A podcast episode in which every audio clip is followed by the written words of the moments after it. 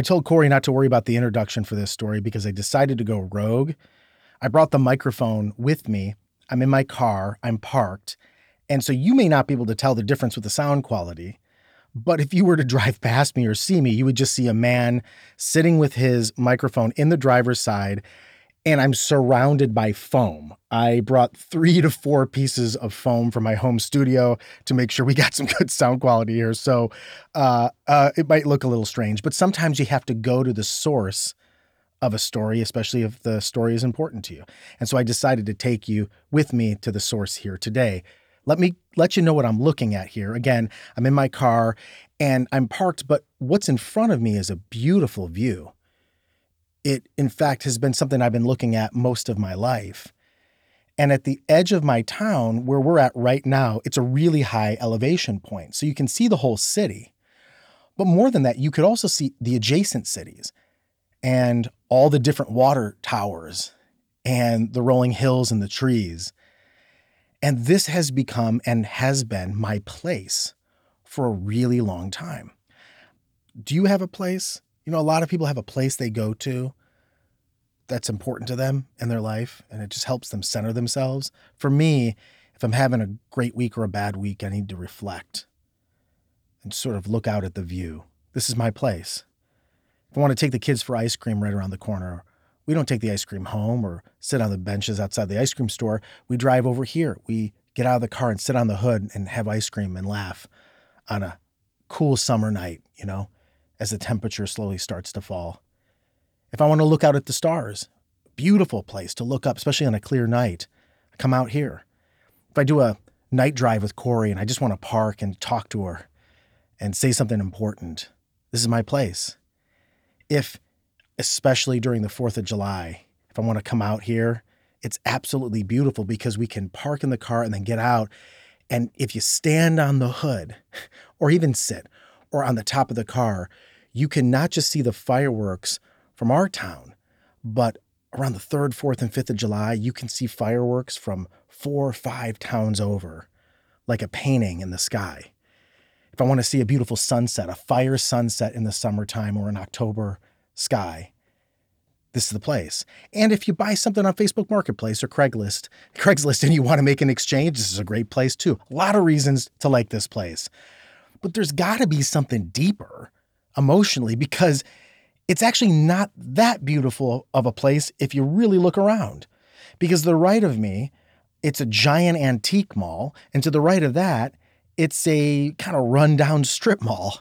And where I'm parked is a giant black asphalt parking lot. I can see a seagull right now eating a cold fry that someone threw out their window.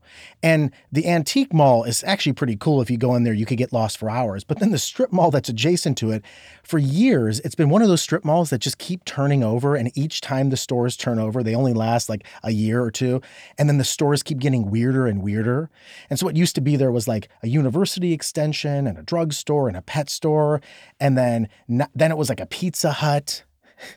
Now it's like a weird sort of like variation of a Chuck E. Cheese, but mixed with a rainforest. It's just like really unsanitary ballroom playground for kids.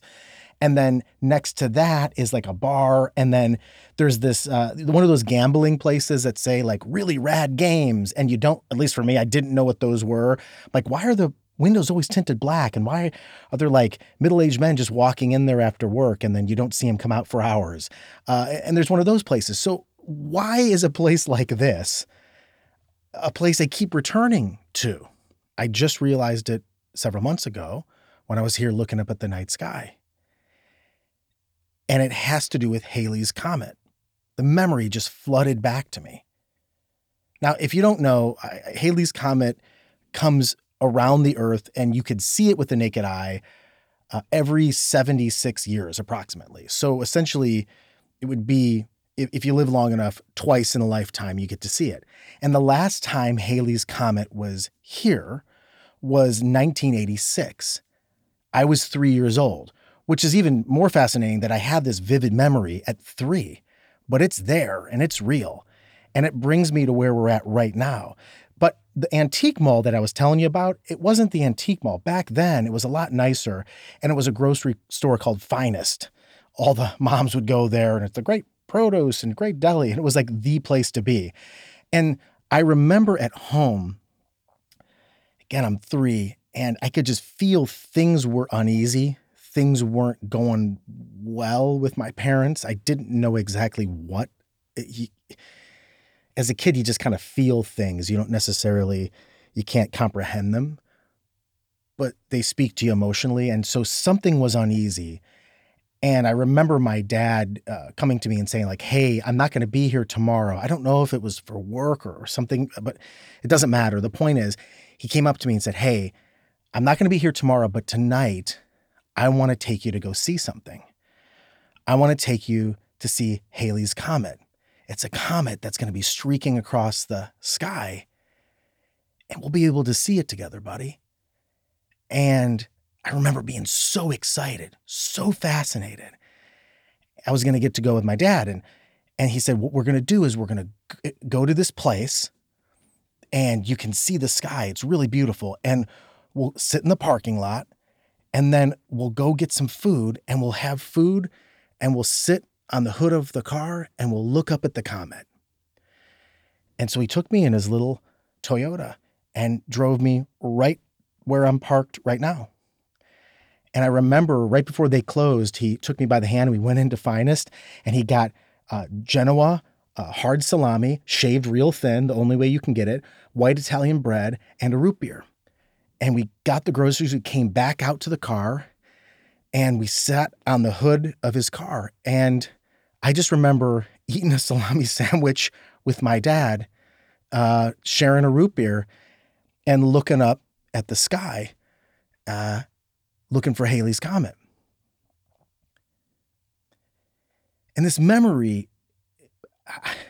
has been there. I just haven't been able to access it. And when it came back, it came flooding back. And what's interesting is I don't remember seeing the comet. What I really remember is being with my dad. And how I, I just, how wonderful that felt. And how I didn't want it to end. And how special I felt. Right here in this parking lot. But my eyes were fixed on him and the sky. So maybe that's why I keep coming back.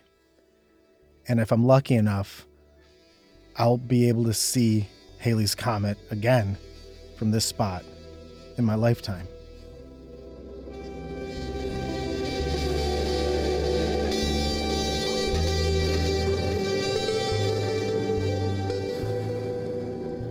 Seven Minute Stories is created and performed by Aaron Calafato. Audio production by Ken Wendt. You can connect with Ken or inquire about his audio production services at ken wendt dot com. That's Ken, W E N D T dot com.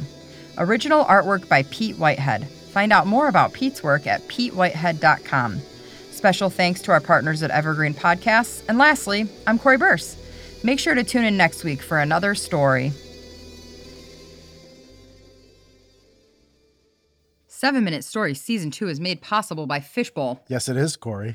We're not just saying that. Aaron, can you tell everyone a little bit about what you've been doing on Fishbowl? Yeah, I've been doing the Fishbowl Live Talks about storytelling and podcasting. It's been great.